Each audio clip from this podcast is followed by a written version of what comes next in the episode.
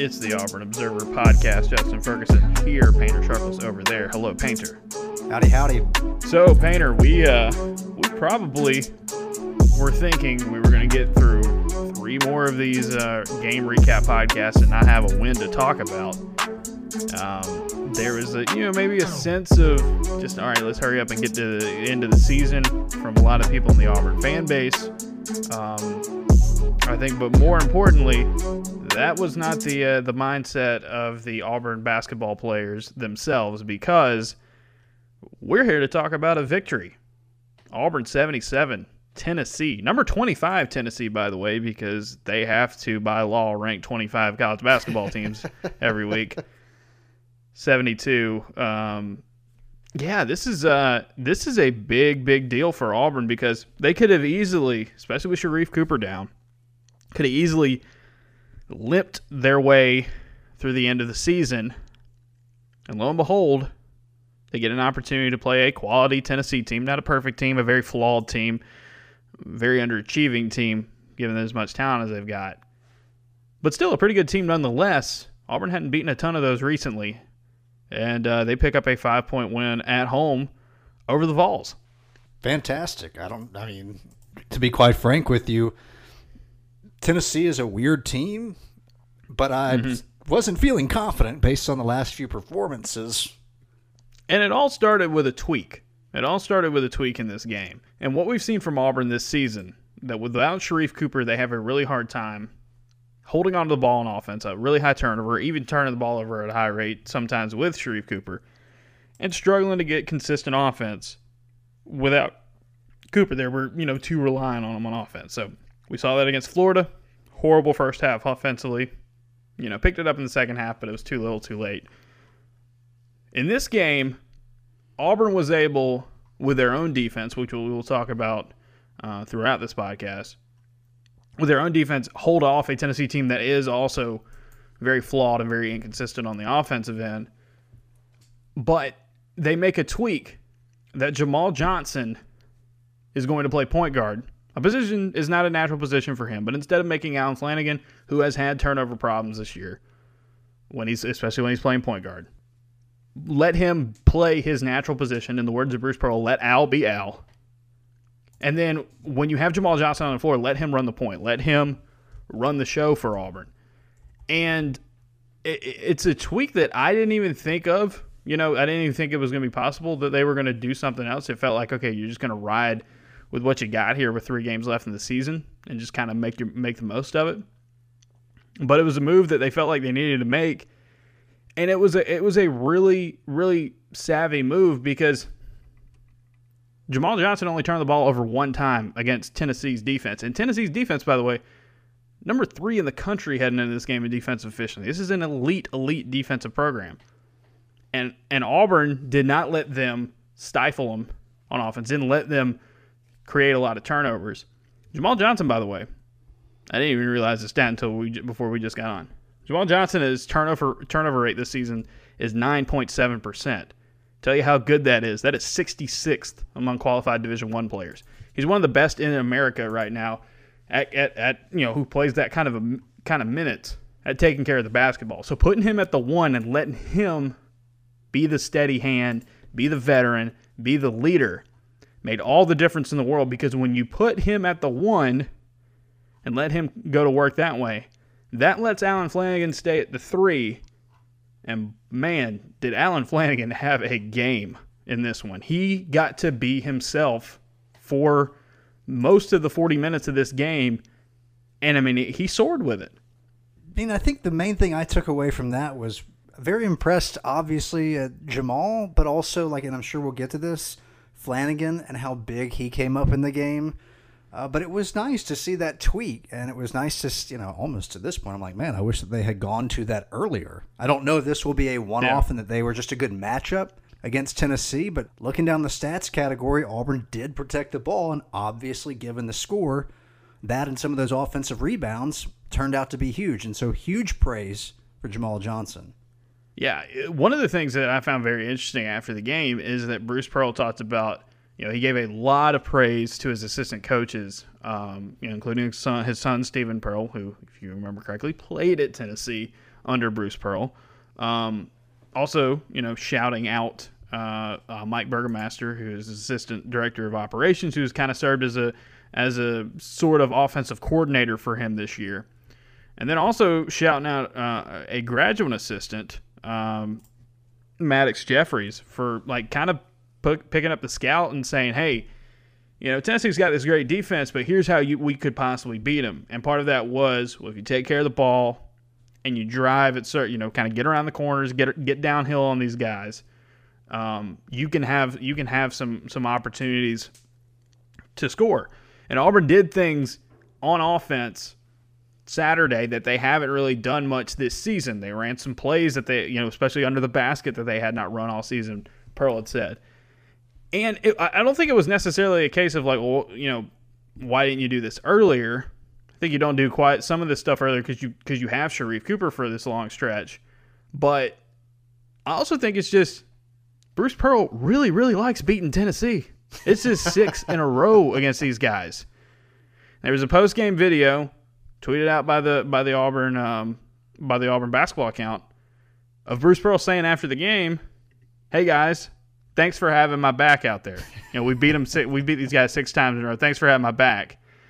And then they all celebrate, and they Photoshop the little quick frame of him with the deal with it sunglasses, which, as some of you may know, pretty much every celebration video they've had against Tennessee over the last few years, they have put that those glasses on Pearl at some point. Some excellent trolling. Good work. Excellent trolling. But Bruce Pearl wants to beat these guys. And this was kind of like a it wasn't a last stand. You have another game against Mississippi State coming up at home next Saturday to wrap up the season. You have the road game against Alabama on Tuesday night. But this was kind of like, okay, if you can put your effort in, like, can you get a win right here? And now the te- the tenor and the tone of the end of the season, no matter if Sharife Cooper is able to come back from his injury or not, completely shifts with this game. So, I mean, this was a total team effort. Like everybody was on board. Jaylin Williams said it after the game. We all kind of looked around at each other and said, "Oh, this is it. Like we only have a few games left." In in his words, next season feels like a forever from now.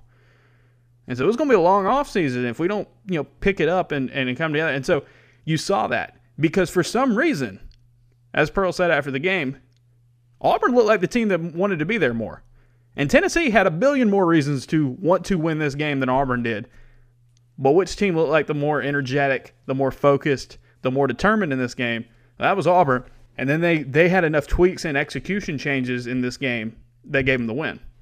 It was exciting. Like genuinely watching the last few games, my thought was, okay, these guys have finally hit a point in which they're ready for the season to be over, and you certainly couldn't blame them. But it also made watching the product very difficult. And going to your Tennessee point, and thank goodness for Bruce Pearl for many reasons, but it is certainly fun for him to get this one. I know you know, he probably talks publicly very nicely about Tennessee, but I know that must feel good.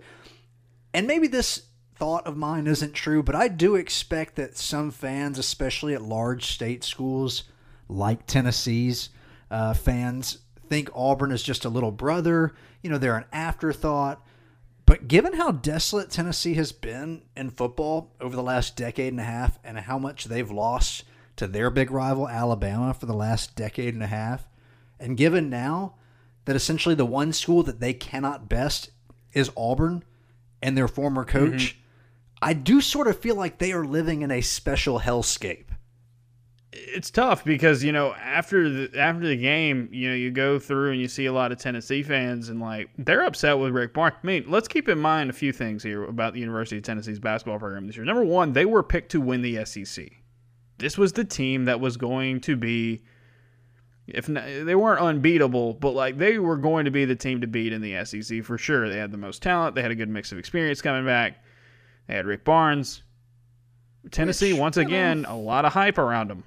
Right. A lot of hype around them, as there usually is um, around Tennessee. But it, it felt validated this year. It felt validated. Yeah, I mean, as much as we have talked about experience and how much it matters, and talent, Barnes has done a good job of combining that. And that was a big talking point about Tennessee last year was, oh, wait for the 2021 season or the 2020-2021 season. And they're a fine team, and like I guess what they were trying to finish in the top four. I don't know if they'll still have a chance to do that with uh, two games remaining, but you know, I mean, Auburn has really looking been likely. struggling.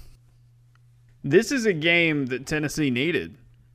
They needed a win here, uh, and they didn't get it because Auburn, the team that has had a tendency to get pushed around down low, as uh, that has had a tendency to not be as energetic and focused as they should be. Some of that youth stuff and some of that, you know, just being undersized stuff coming through. They kicked Tennessee's tail on the boards in this game.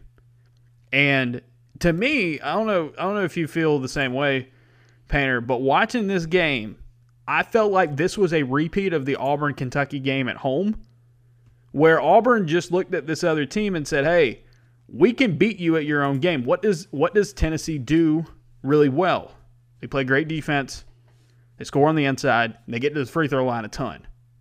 Lo and behold, that is exactly Auburn's formula they used to win this game in the second half, especially because it felt like every possession you had to be locked in and focused on the offensive end for Auburn.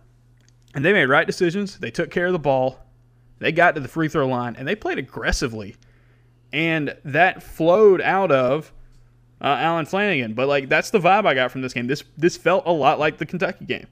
So let me back up just a little bit here because I think all what you're saying is true and it's exciting given what we've had to talk about over the last few weeks with this program and where we think, all right, don't give up. There's a lot to be positive about, but we're not going to lie. It's been hard to watch. You said about Jamal, well, the reason he's not been playing is he's been playing his natural position, and Sharife Cooper had been healthy during most of that stretch.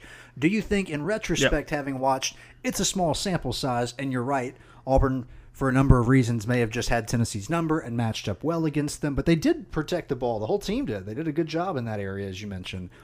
Do you think if they had it back, they'd have tried playing Jamal as Sharife's backup, or are we getting into a situation where it's like, uh, kind of hard to know uh, why it is they they stuck with Allen, and obviously like they have access to watching the guys practice, so there was some reason for that decision, and so second guessing them now after one game is a little bit rich of me, but I am curious. It's a, it's a fair question. I I think it was one of those things that when Sharife went down, it was like, all right, you you're now down a guard. You have to step up. Like I think it was one of those things where like Jamal Johnson and, and Devin Cambridge knew they were going to play heavier minutes instead because of the of the injury. And I just think this was just a tweak that it kind of made sense because Allen had such a hard time holding on to the ball against Florida. He had what six or seven turnovers in that game. He is so much better on the wing than he is having to run the point that you know I, I think it was just one of those things where like all right you want to get the guy who's really good at driving the ball uh, downhill you wanted the ball in his hands and it was like well no maybe it's better to get the more experienced guy out there and there's nothing really about Jamal Johnson's game that's that says immediately hey he should be a great point guard I mean other than the fact he doesn't turn the ball over much um, but yeah no I, I- think if Bruce Pearl I mean, look, Bruce Pearl's pretty uh, pretty honest about like saying, "Hey, I wish I could, I would have done this differently or this differently." And I, I'm sure that's I'm sure that's one of them. Uh, looking back at it, um, just because of how effective it was on, on Saturday, and part of it was you got Allen Flanigan and the opportunity to be Allen Flanigan and be what he is, which is a wing who can score and get downhill and draw contact and fight for rebounds and has take over the game type of potential. I said it a few days ago, and I've said I think feel like I've said it throughout the season. There's a faction of Auburn fans who are convinced that Allen Flanigan is not that good. Listen, Allen Flanigan is a very good basketball player. And if the Tennessee game did not solidify that for you, like the criticisms of Allen Flanigan this this season have either been misguided or flat out stupid. Like you're in that kind of range at that point. Misguided in the fact that yes, he turns the ball over a lot, but like you're making him do something that he's not built to do. That's Yeah, I kind think of you wrote something that- uh, not long ago that seemed like a fair criticism. Was that sometimes you know he clearly turns the ball over again, playing out of position, and sometimes it's almost gets like, a little one you know, track with the ball. Yeah, gets to playing a little bit fast, but again, like all of that stemming from the fact that they never anticipated him playing so many minutes at the one. Yeah. and he he he thrived in the uh, in the Kentucky that first Kentucky matchup. He's thrived in some of Auburn's wins this season. Um, he played his best game really since the South Carolina blowout because he got to play his style, which is let me get around these dudes. They can't stay in front of me. They're gonna have to foul me. You know, I'm I'm gonna get to the free throw line. I'm gonna hit some shots, and he was very very effective at doing that. He he got to be himself, and when you get to be yourself and play in your natural position, it changes so much. Just keep in mind, especially when Sharife Cooper was out there, Allen Flanigan is up there in the SEC with double digit scoring performances this season. Yes, he turns the ball over a good bit, but a dude who can get downhill, get tough baskets, rebound like a grown man, defend pretty well. Those guys, those guys can be the glue of a team. And in this game, because Tennessee was as soft as they were, especially down low, he thrives in it. I mean, we've seen Sharife Cooper do the same thing, and like he kind of put he kind of put that on. That was the the and one he had in the second half. I mean, he he, it's exactly what you want to see. And then you know it got got uh, got waved off because it was it was Oh, you know God. not a, it just just off the off the uh, shot clock violation, but I mean he throws that hammer down and it was like, all right guys, like I'm coming I'm coming for you, and th- those two points might not have counted, but you're gonna have to deal with this for the rest of the game, and you're gonna have to deal with what and, and Auburn fed off that and played off. They shot extremely well in the second half, especially from deep guys were able to play off of them well. It's just you saw this team kind of play more natural position, and that goes back to Jamal Johnson stepping up and doing something that he's not used to doing and doing it really, really well. And that's the value of experience, right? We've talked about how, how young this team is and how hard it is to make the adjustments, um, to, to be adaptable in, in these times. Well, Jamal Johnson is Mr. Experience on this team, and he doesn't have a ton of to begin with, but he's seen a lot of college basketball at this point in his career and he's able to switch over because he is the steady hand for this team and he and he led for him and he helped his teammates be better by doing a pretty unsung role of of just you know handling the ball like unsung in terms of his statistics I should say he didn't get a ton of assists he didn't get a ton of shots but the, the shots he did put up were really good ones Right, and I can't help but look at the 12 turnovers they had and go, you know, there's a lot of games this season where if they're around that number, I think we've got a different game. So, you Oh, you know, you you now you take that with the fact that Sharife has often excelled in terms of, of allowing Auburn to score more, and so some of those turnovers, you know, you kind of weigh it out, right? But at the end of the day, uh, that is that is excellent. I can live with 12 turnovers all day, especially relative You know, to what the, the 20 or so that we had kind of become accustomed to during some of these Yeah. tough losses. Yeah, it, the second half, by the way, Auburn averaged 1.344 points per possession. That's really good. They scored the ball 62% of their possessions, only turned it over on 18% of their possessions in the second half. They played really good basketball and kind of still got to play in their element, right? And because Johnson was able to, you know, make that switch, make that adjustment. By the way, Jamal Johnson had one of the coldest moments I've seen this season and I went back and watched it on on you know the highlights that Auburn put out and on the TV broadcast. You can't hear it just because of the way the audio was mixed. He hits that pull up three with about seven minutes left to go in the game, uh, late in the shot clock.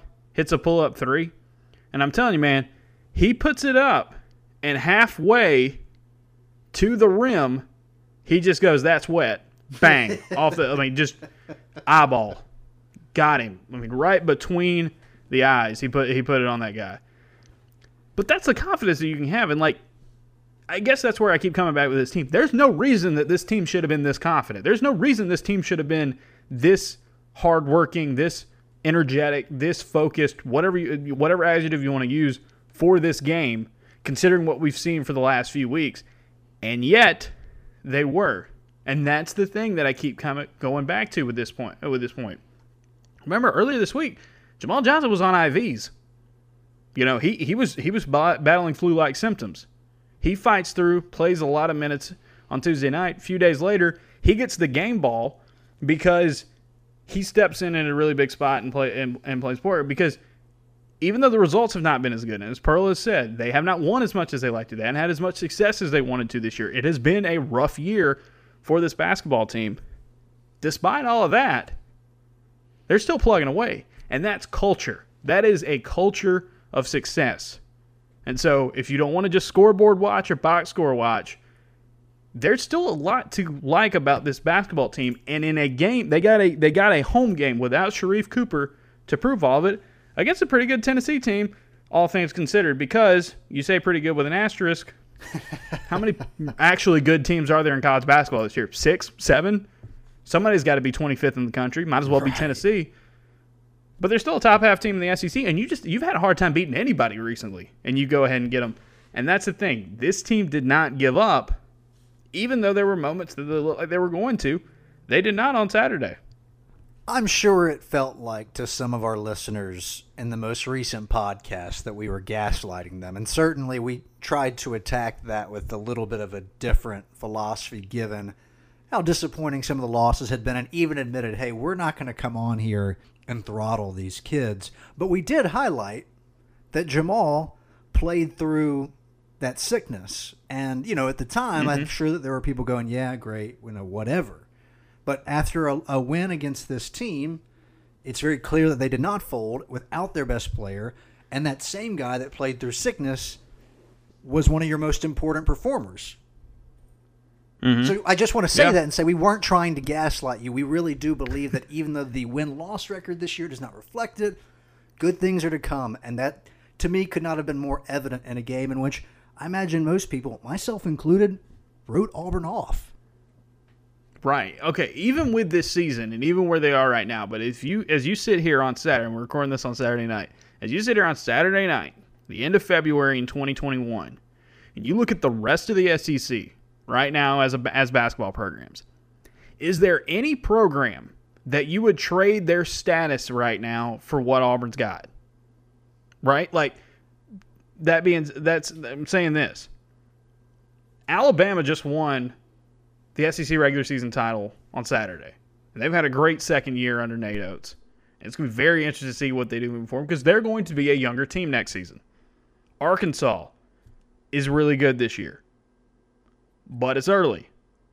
It's early. They have not had sustained success yet. Alabama hasn't had you. It's still early for Nate Oats as well. And it's been very impressive what those two guys have done early on, him and Eric Musselman. But is there another team in the SEC that you would trade where Auburn is right now as a program, even knowing at this point they are 12 and 13 and 6 and 10 in the SEC, and all the crap you've gone through this season? If you're an Auburn fan, I'm asking you, Painter, is there a is there a team that you would trade their status right now as a college basketball program in the SEC for what Auburn has at the moment? No, because I realize how much talent and experience next year they will have. In particular, we don't know what happens, but if you get Sharife back, suddenly you're thinking it's a single elimination style tournament, but Auburn's got as good a chance as any to certainly make it to the second weekend, and then from there it's just a total crapshoot, right? And speaking of Alabama, looking at their roster, Herb Jones is a senior, John Petty is a senior, Reese is a senior, Bruner is a senior, and they'll get some other good pieces back. Um, Shackelford, Quinerly, so I don't want to say just write them off. They've got a talented team. Oats is doing a good job recruiting. I think they're here to stay.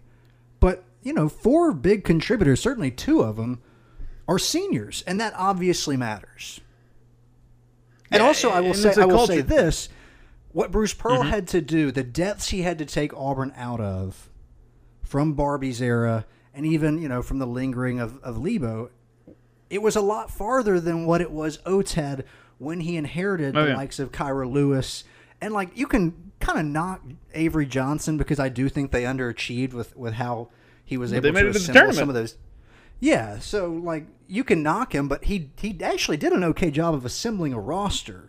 And what Bruce Pearl inherited, mm. you know, sorry to the guys that that first season that were playing with him, but you know, it's just not the same as what Alabama's dealing with in year one and year two under Nate Oats. So that's sort of my context to why it is Alabama is probably ahead of where Auburn was in year two. Bruce Pearl is not starting in the same place Nate Oats was, but I'm getting off base here. It's hard to imagine if Sharife comes back, I would, especially in that conference. I mean, as good of any next year, you think this is a team that, that's going to be in position to win the regular season. I mean, that's the thing I keep going back to. It's culture. It is culture. Culture gives you an opportunity to win this game, even though you have really nothing to play for and you've been through all, all, that you've been through, all the gut punches we talked about, you know, last week. it's culture that gets you to the point where it's like even though you're going to take a step back this year and even though you're not going to be as good, you've got guys still locked in. You still got guys focused on improving because they know what's coming up down the road and they know what's ahead. And so it's again, like we've said all season, they it's easy to get lost in the losses, right? Like it's losing sucks for everyone involved. Whether you're a fan, whether you're a player, whether you're a coach, like it, it sucks. And I think two things But- there. Your your rival's success makes it harder. Plus, I was tricked a little Yeah. bit as, in conference play. Once they got Sharife back, I convinced myself that they were going to overachieve, and it looked for a moment that they might, and then that did not happen. they probably would have had a shot. I mean, who knows what they look like if they had a full season with Sharife, right? And you can't, you cannot plan for the NCAA keeping this dude out for half a season, and no one knows why. And what feels like very arbitrary. No one, no one, yeah, right. You cannot plan for a really good freshman player suffering a horrible concussion that knocked him out for pretty much was going to end up being most of the se- uh, most of the season, most of the SEC season. By the way, having Justin Powell back out there for Auburn, I think was huge. Really good to see him kind of out and around, you know, because we haven't seen him. We haven't seen him since he left the floor against against uh, when he got hurt against A and M. Like we have not seen him. Um, so that was a good sight to see for sure. You can't plan for any of that, but like, I want I want everybody to realize this as well. This Auburn basketball team, currently 65th in KenPom. Um, if you look at it overall, there are only three teams in college basketball with losing records that are higher ranked on KenPom than Auburn. One of them is a Penn State team that has played the toughest schedule in America because they're in the Big Ten, uh, and that's a really tough conference this year.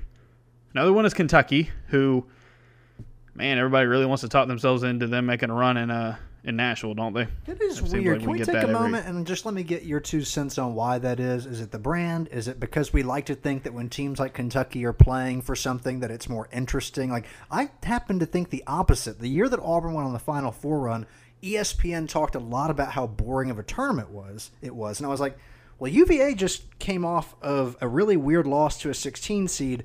And then you've got Auburn and Texas Tech, two teams that traditionally don't belong in the Final Four.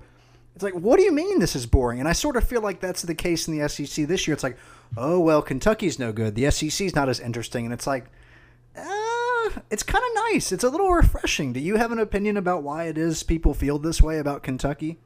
I- I, just think it's because people like it makes sense. Like media people want Kentucky to go deep because it means more ratings for them and more interest, and like it, it's a bigger deal when Kentucky makes the run. I mean, they it, they're the biggest brand in, in the SEC and one of the biggest brands in college basketball. Period. Um, but they won three straight games over, by the way, an Auburn team where they had that wild free throw disparity at home. They beat Vanderbilt by four on the road, and they beat Tennessee, which we now know Tennessee doesn't look that very doesn't look quite as good as we thought they could be uh, this season. And then they lose to Florida in this game, at back at home. They're seven and eight, and now it's like now it's like okay, well, why are we? Yeah, why are we continuing to you know try to convince ourselves that, that Kentucky's going to make it run? And they might. Yeah, I mean just anything's they're possible talented. when They're just not a good- talented. They're You just not a four or good five like, games, like whatever. Right. They're they're talented on paper. They're not a good they're not a well constructed basketball team. They're just not. I'm sorry. They're not. They can't they can't score consistently. They're 303rd in the country in effective field goal percentage. Are you kidding me? You have the best recruiting classes every single year. You shouldn't be in the 300s in anything. Anyway, I think it just it just goes back to culture because again, I mean, look at Kentucky. Look at all the recruiting classes they have. You're in a better spot than you than Kentucky. Yeah, Kentucky got you once this year, and they're a little bit better overall. But like, you've had their number recently if you're Auburn. Uh, So I just I, I guess go back. I think it was very gratifying. I think for this basketball program, this team, this collection of players as it is right now, to get the win that they did on Saturday against t- Tennessee, and show that hey, it's not doomsday. It's not the end of the world. because those guys know it, I think. I'm pretty sure they know it. And some some Auburn fans know it. A lot of Auburn fans probably know it. But like to get that and it actually show up on the scoreboard was big. By the way, another guy I want to shout out. Like I feel like Allen Flanigan gets like the the negative attention from Auburn fans, from some Auburn fans. It's a it's a it's a vocal minority. I'll put I'll put it that way. That you know isn't deserved. Yeah, the brilliant Jaylin subscribers Williams- here at the Observer and our listeners, of course, Yes. understand that Allen Flanigan is not the root of the problem, and it is why we love you because we know that you're brilliant.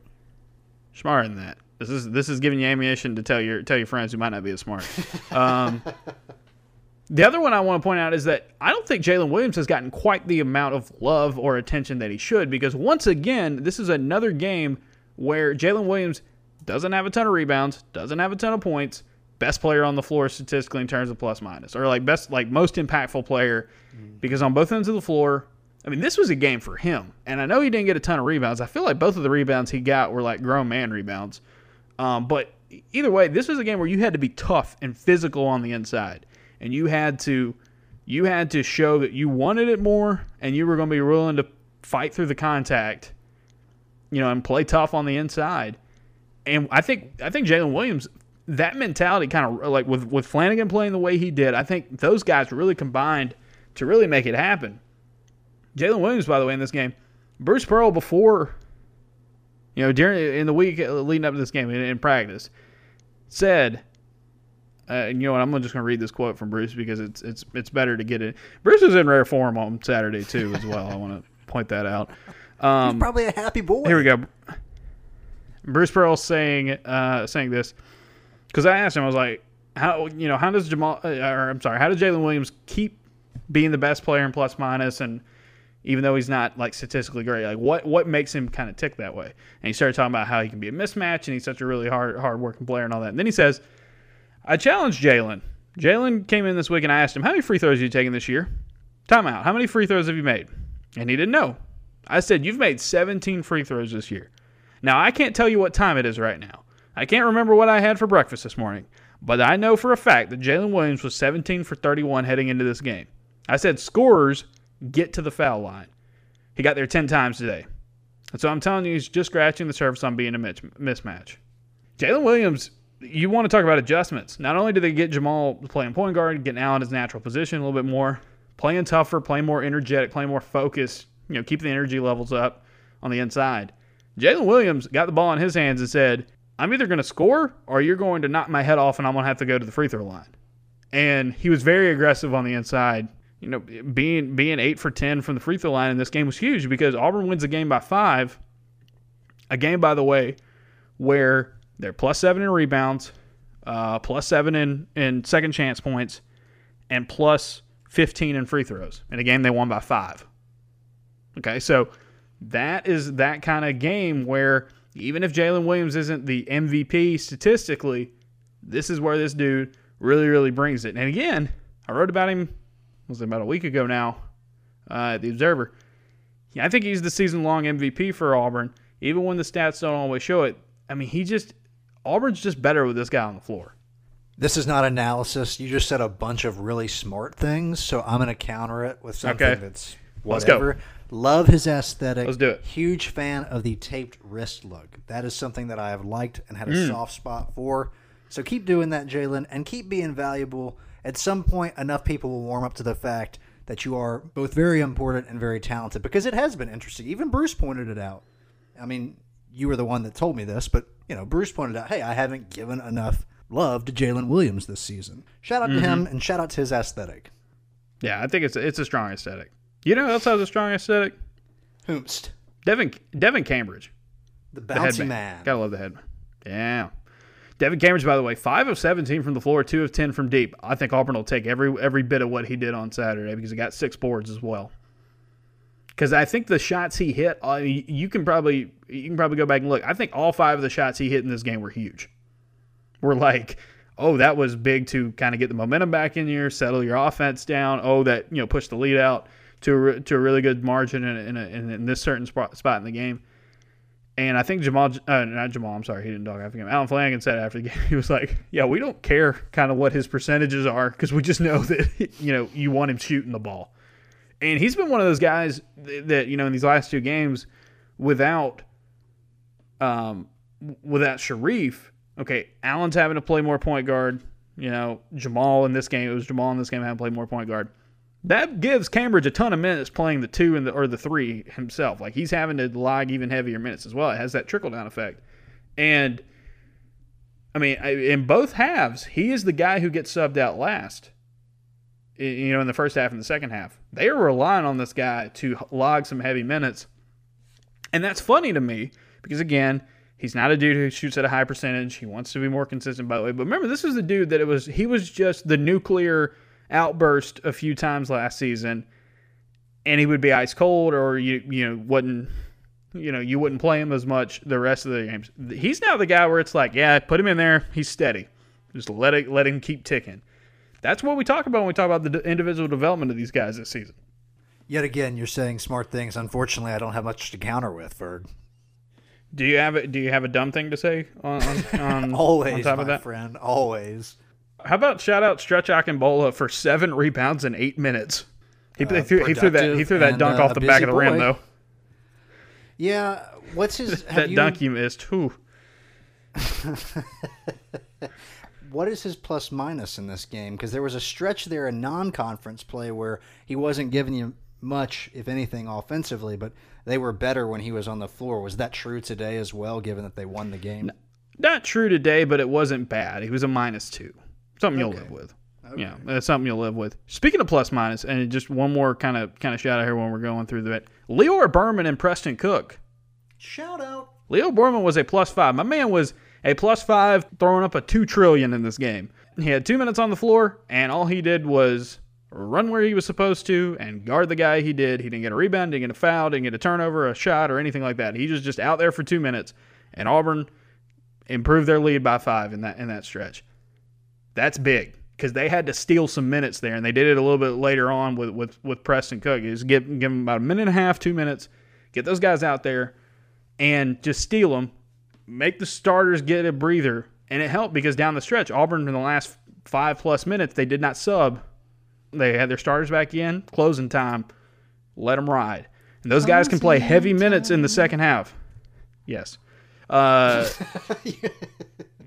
those guys can play heavy minutes in the second half because dudes like Lior Berman and you know Preston Cook get out there on the floor and give you some good minutes, um, and that's big.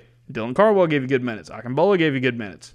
Uh, Chris Moore, Chris Moore played a good bit in this game. I think he ended up playing 17 minutes. Um, not statistically great games from them, but they were effective. They did their job, and more importantly, they gave those guys who needed some breathers some breathers, so that when Auburn got into the final few minutes of the game, and Tennessee was going back and forth and circling. You know, call, you know, Rick Barnes called a timeout like after every shot for like four straight possessions. I was not sure what was going on there. Um, while they were burning their timeouts and rotating their guys heavy, Auburn just said, "Hey, we've got our five. We're gonna ride it out."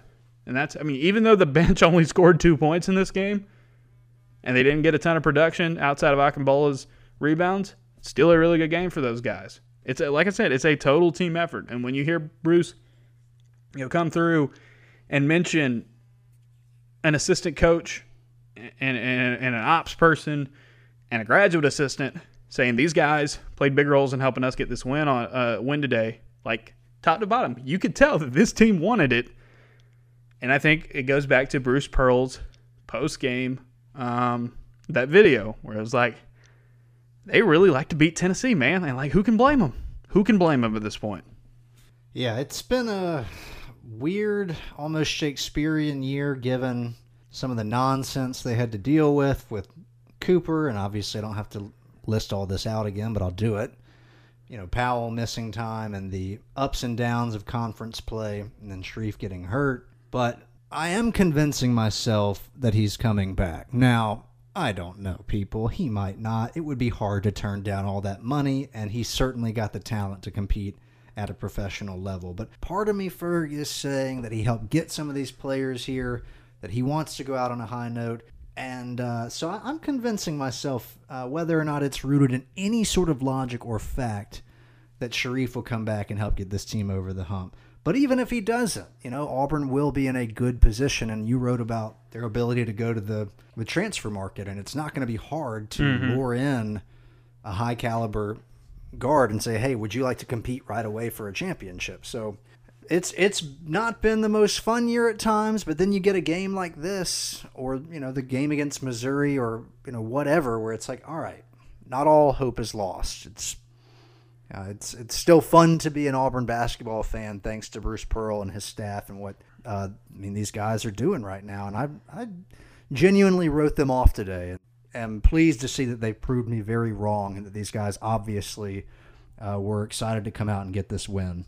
And then they play Alabama on Tuesday. Alabama's already clinched uh, the SEC regular season title. Will be very interesting to see what what, what Bama looks like on, on Saturday. Last week, this past week, um, I mean they they did not score very many points. Uh, didn't shoot well at all from deep um, against uh, Mississippi State in their in their clinching win on Saturday and uh, I'm against Arkansas. I'm laughing at the Arkansas thing because let me just be the first one to so say, bad. given some of the That breaks so that, that Auburn has not gotten, I don't give a flying uh, at all that they didn't get those calls. But there should never be a discrepancy that Gosh, large. that was so bad. it just shouldn't so happen. bad.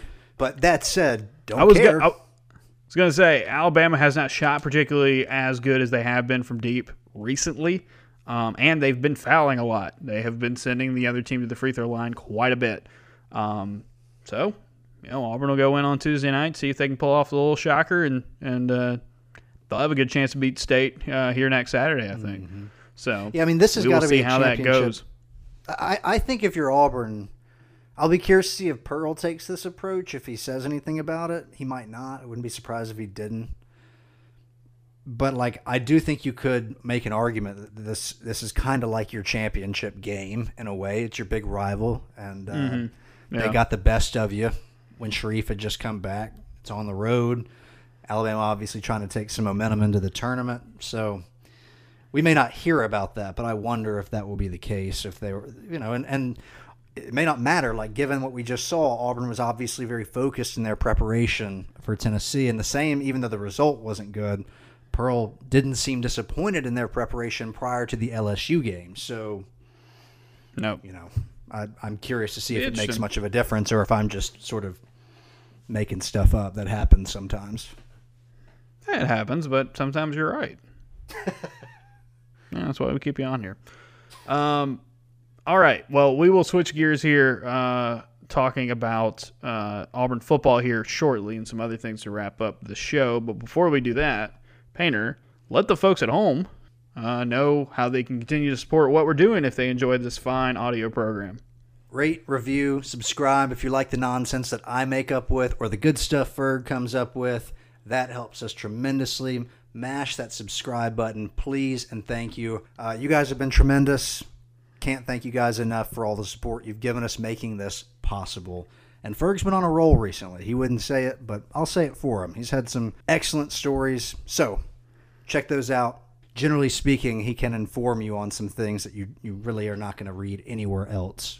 if you want uh, to check out what we've got going on on the written side of the Observer and you want a little preview, uh, I wrote a story last Thursday on Dreshun Miller, which is unlocked for everybody to read. You don't have to be a subscriber to read that one. Uh, go to auburnobserver.com, click on the uh, Dreshun Miller story uh, down on the page, and you'll be able to get to that. Uh, we also got a mailbag uh, for subscribers, uh, observations. We went in depth 26, 2700 words from this uh, this Auburn Tennessee basketball game. So if you want more detail on that, you can go to the website and do that. And once you subscribe, like I said, you'll get this podcast, our premium podcast that we do later in the week, just for subscribers, and every story that we do. Those all get sent to your email inbox uh, if you sign up at auburnobserver.com. If you leave a review on iTunes or wherever you leave your reviews, uh, we've been reading the Apple ones. Make sure you give us five stars and make sure you say nice things about Painter and not me and them. That is the rule. And speaking Um, of that, listen- I, I, I'm sorry. Go ahead. I didn't mean to cut you off.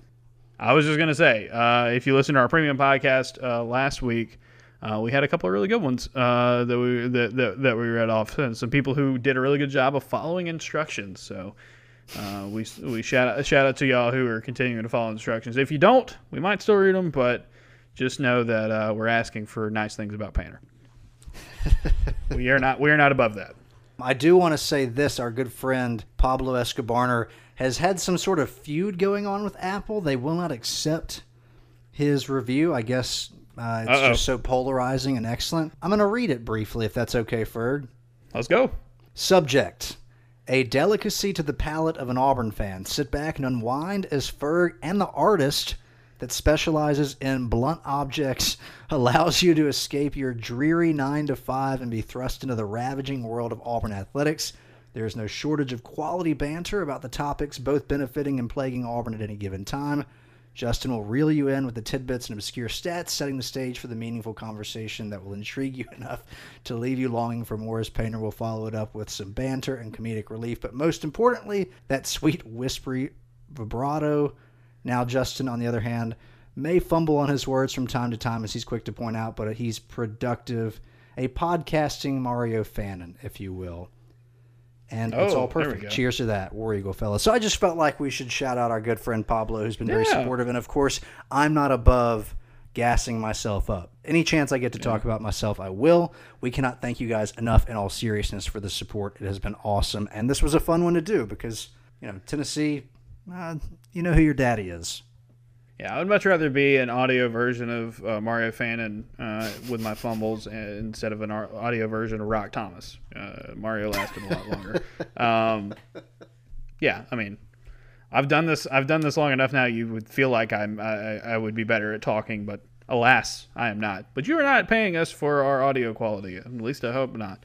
Um, some of you are listening for free, and we appreciate we appreciate uh, you guys as well. So let us switch over because Painter, we have a very important development to talk about on the football field, and I want to congratulate you, Painter, because you did it.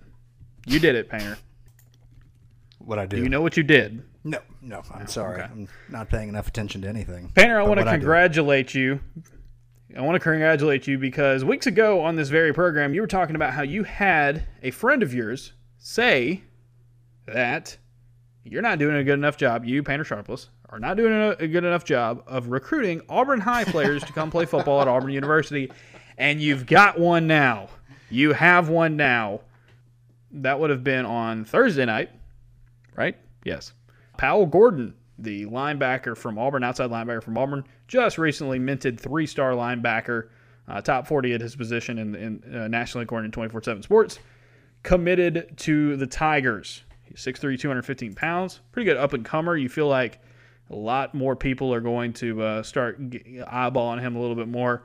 Um, you know, from the recruiting perspective, maybe some other teams as well, considering that Auburn uh, is pretty much the only big name team that has gotten in on him at this point. But a hometown kid going to the going to the to the Tigers, uh, going from the Royal Blue Tigers to the Navy Blue Tigers. First time that has happened for a scholarship athlete uh, scholarship football athlete, I should say, at Auburn since Big John Sullen back in the day, Big John, what an absolute sweetheart. Yeah, one of one of one of the one of the all time greats, I would think, is as as uh, just a, just a great dude, just a great dude all the way around. Uh, outside linebacker, he was, he was recruited by Jeff Schmedding, the new outside linebackers coach at Auburn. Painter, your reaction as not only an Auburn fan, but an Auburn High alum as well. I've actually gotten to watch him for a few years because I was down the sidelines some, and I remember watching him going, "Man, that kid is good." He played early in his career at Auburn, which isn't yeah. easy to do. I honestly, this took me by surprise a little bit, quite frankly, because I knew he had some offers from some other schools, but not one to the tier of Auburn, and so I was glad when it happened that he went ahead and accepted. Clearly, this staff realizes they'll have to find some diamonds in the rough, and I know that some people listening may be going, "Well." You know, he's not a five star, so whatever. But I, am obviously partial here. I, I, am biased, so there's no point in pretending otherwise. But I do get excited about the the prospect of, of this kid and, and what he could evolve into as a player. He was a lot of fun to watch the last few seasons. I, think you go back to you've gotten dudes who have been ranked around this range, like Roger McCreary, like Daniel Thomas, who have turned into really good players for you, and Tyler Truesdale being another one who have been really good players and starter quality players. So like, why not Powell Gordon, man? Like, I've come around on that. Like, they're going to have to find some guys that they can develop, some three star guys that they can develop into four star talents or, or, even higher. And that was kind of the mo at, at Boise State for him. I think it's going to have to be the mo at Auburn. You're going to have to recruit at a high level. You're going to have to bring in the five stars and the high four stars to compete. But you also know that in every class, you're going to take some three stars. Even Alabama takes some three stars. So I think when you get to a position like this, um, I, you know, cementing yourself in the community. I was having a conversation with my dad about this because I'll be very honest with you. When I when I first got this news, it's like I find it interesting that they're getting him this early. You know, he's we're we're 11 months from the second signing day. Um, next season, or you know, it could be as early. You know, he could be 10 months away from signing, nine and a half months from signing. And you know, these are usually typically the guys you get late in the cycle. It was kind of towards the end of your class. And my dad pointed something out, and I hadn't thought about it from this perspective, but it does make sense. Um, so I'm not going to take credit for this observation. It was from him, um, and I know he listened. So hello. Um, but I think it was one of those things where it's like you try to do this to help plant roots in the community, right? Bryan Harsin is not from Auburn. He is not from anywhere around here. Doesn't have experience. He's got a brand new staff for the most part outside of Cadillac Williams. You know, this is a way to kind of put some roots down and I don't want to say it's a symbolic thing because I think Powell Gordon can play football. He's he's, he's pretty good. Like as we said, I mean we've you've watched more Auburn High games than I've had last couple of years because I've bounced around. But you know you you were a sideline reporter with them for a little while. This dude is going to bust his tail, no matter what. And I don't just say that because you know that's it's an easy cliche about, to throw out for the guys who look like us. Let's put it that way. and also the guys who are hometown kids and the guys who are three stars. You can say the right, same thing about right, right. dudes like Daniel Thomas or Roger McCreary, like we were saying earlier. Mm-hmm. And, and, in but, some ways, it's true though because they have to, right? Like they simply cannot yes, get by on sheer talent. They cannot coast or what have you. But yeah, I mean, this dude is going. This dude is going to work super super hard. He's got a. I mean, he he's a he's a great weightlifter from what um you know I've seen recently from some of the recruiting guys have been talking about him. I think he'll continue to get bigger and better and we'll see how how, how it goes from here. But um, I I think it's just one of those things where you, you're you're making a commitment and you're and you're establishing some roots in the community because Auburn High had a pretty good little track record here.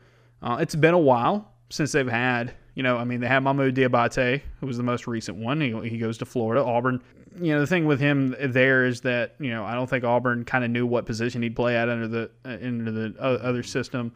Of course, Reuben Foster and Rashaan Evans are, are, are, are famous examples Still recently. But yeah, getting a guy feelings about that one or those, I should say. Yeah, yeah. But you know, we talk about yeah, winning your backyard is something Bryan Harsin had talked about a while back. They're going to want to recruit the West Coast. They're going to want to recruit some areas that Auburn doesn't normally recruit to find that kind of talent, to get an edge, to get it, you know, kind of exploit something that maybe some other rivals aren't doing. Um, but the backyard, they've got a commitment from Gerald Stinson from Opelika. They now have one from Powell Gordon. Um, it'll be very interesting to see uh, if they can keep going for my guy, who I mentioned pretty much weekly now. Whenever we talk about local recruiting, uh, Caden uh, Story out of Lanett, there's going to be other guys like that. You know, Central Phoenix City is going to continue to produce uh, really good players moving forward. Um, so just establishing those roots, I think, is is a pretty big deal, and I also think it's just a cool story. If you're going to take if you're gonna have to take some three stars, take the hometown kid, because um, you know he's going to, he's going to provide a lot of uh, you know hard work uh, for you, and who knows, he might be able to develop into into into somebody where we look back and say that was a pretty good take. You know, kind of yeah, like I mean, some of those other guys I just mentioned. I think going back to your point earlier, Alabama, Clemson, they take three stars. They just identify yeah. the ones they think will will fit, and they've been correct more often than not. And then the other part is like I'm sure those players get drastically better because of who it is they're competing against. Nonetheless, these top end schools are still taking players that they like that are not necessarily uh, that, that don't look like the rest of their recruiting classes. So excited for him for obvious reasons, selfish reasons. My high school and uh, glad Harsin pulled the trigger on this. Glad that that uh, Powell went ahead and accepted and, and committed. Yeah, and um, yeah, not my high school, but my pseudo alma mater because some people assume that I went to Auburn High um, because my family's here. Every other one of my siblings will have graduated from Auburn High. Um, I have five of them, and the rest of them, all younger than me, will end up have graduated from Auburn High. Um, my mom works works at Auburn High. So it's, it's cool. It's worth, like, you I, scored you know, like again, ten points biased. higher than me on the ACT, and so you know, I don't know if that matters we know you're smarter than me, but that's not really the point. You still, you know, I, I would say yes, you are in the uh, the honorary Auburn High circle, certainly, given your family. Look, look, my alma mater and my my real alma mater just hired a former Alabama head coach to be their head football coach. Not happy about that. Not because he went to Alabama, but just I'm just not happy about that hire in general. You get, an old guy. Feel like feel like it would have been a good time for you know you to get younger, maybe hire one of my best friends. Eh, it's neither here nor there. Um, so I'm claiming Auburn High. I'm gonna claim Auburn High uh, to go along with that. Kind of like I claim Painters Bills. I'm, I'm claiming Auburn High. On top of that, but yeah, that is that is your football news. We'll want to uh, say this tomorrow. If you're listening to this on Sunday, tomorrow is March, um, March 1st. March means football, spring football, is coming soon. Uh, in the middle of March, Auburn is supposed to be kicking off spring practices. We will kick off the month of March at Auburn Observer if you want to subscribe. Uh, I'm going to do my first uh, projected depth chart. I have not done one since Harsin took over. I have not done one for the 2021 class or the 2021 roster just because of all the moving pieces and whatnot. Um, but I'm going to do a pre-spring one, uh, and we're going to roll that out on Monday and Tuesday. We'll do, uh, I think we'll do offense on on Monday and then defense on Tuesday. So you can check that out if you are uh, into that at auburnobserver.com. More Auburn news. We just wanted to shout out a few things. Tough weekend so far for Auburn baseball.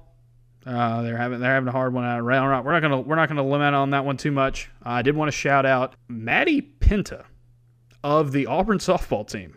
Painter, did you see this? Did she throw another no no? She threw her second no hitter of her young career. Not only did she throw a no hitter, she struck out 17 of the 23 batters she faced. She only walked two. She struck out 17 batters. Auburn softball now 10 and 1, I believe, at this point. They're off to a really strong start. There was a lot of questions about you know, Mickey Dean and kind of how that's going to be long term. It's a very young team, but he's got some pitchers, dadgummit. Um, they look like they can they can throw for sure. So Shout out to Auburn softball. Um, Auburn equestrian hammered Georgia. Uh, it's really funny when you see a headline. It's like number one Auburn beats number three Georgia by like triple the score. That continued. Uh, Auburn track and field had two had a had a and I want to I don't want to butch, uh, butcher the name here. Joyce Kimeli. Uh, she won the SEC title in both the 3,000 meters and the 5,000 meters. Shout out to her. And finally, I wanted to shout out uh, just on the podcast. Wanted to shout out Unique Thompson. Auburn came so close to beating Arkansas on uh, on Thursday night. Uh, would have been a really big win for uh, Auburn women's basketball, who's had such a hard season. But in Unique Thompson's final uh, home game, she already has the rebounding record at Auburn. Put up an outstanding performance and just could not. The Tigers just ran out of gas late against a really good Arkansas team. So, I want to shout out Unique Thompson. Um, going to go down as one of the best to ever play uh, basketball at Auburn just did not have a ton of team success during her time. But I don't want that to kind of cloud what people think about her moving forward because I think people want to look back on her as, as one of the best because uh, she has been one of the more fun Auburn athletes around here for a little while. Excellent. All right. I think Derrian Gobourne also uh, kicked some yes. tail recently. Didn't she have a near perfect score? She did, and uh, Auburn Auburn gymnastics needing a good road score on Friday night at Florida through uh, one of their best uh, one of their best road scores uh, in program history, and is in a good spot here, heading heading closer to the postseason. Shout out to Auburn Gymnastics, uh, Sunisa Lee. Yeah, Jeff Graves been getting to it. Sunisa Lee, by the way, is with the national team right now, uh, coming into Auburn Gymnastics next season. Um, she's already just like lighting it up over there as well. So Auburn fans can get a good preview of that. So baseball having a tough uh, have having a tough weekend. It's been rough recently for Auburn uh, basketball. Although they got the win on Saturday, I wanted to shout out uh, some of those. It's a little bit brighter. Weather's warming up. Spring football around the corner. Getting a little bit more better vibes around here, Painter. Absolutely. I noticed that some of your football stories have done really well. So just a good reminder that as much as I love talking Auburn basketball, a lot of people, a lot of you guys are super amped for football season, spring football. I'm just fascinated to know how this first year is going to go.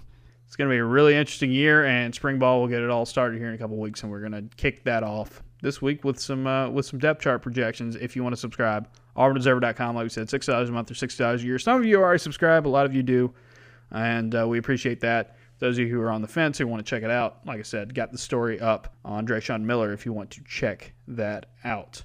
Appreciate you guys once again. Rate and review and subscribe, all that good stuff.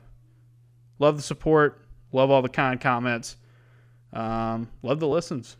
I just it's it's it's been a, it's been a fun time. And I think it's only a little bit more fun as uh, teams start moving forward uh, with you know football practice and looking ahead to what happens for uh, for Bruce Pearl and the Auburn basketball team. It's always good to talk after a win, though. I think I forgot do it. midway through this podcast that this was going out on a Sunday and that it is one that everybody can listen to. You just understand how patient you have to be to be Ferg to deal with me because it's like he has to at every turn remind me of like it's Saturday and you have things to do, Painter. So we love Ferg. Yeah, but I mean, I, I figured that's what Sarah would be there for. All right, we will talk to the inner circle later this week. We will talk to y'all on Wednesday. For the rest of you, we will talk to you next Sunday. Subscribe at auburnobserver.com. Painter, what do we tell them? My God, please beat Alabama. I'm so tired of them. But hey, I'm not convinced their own fan base cares that they won the regular season championship.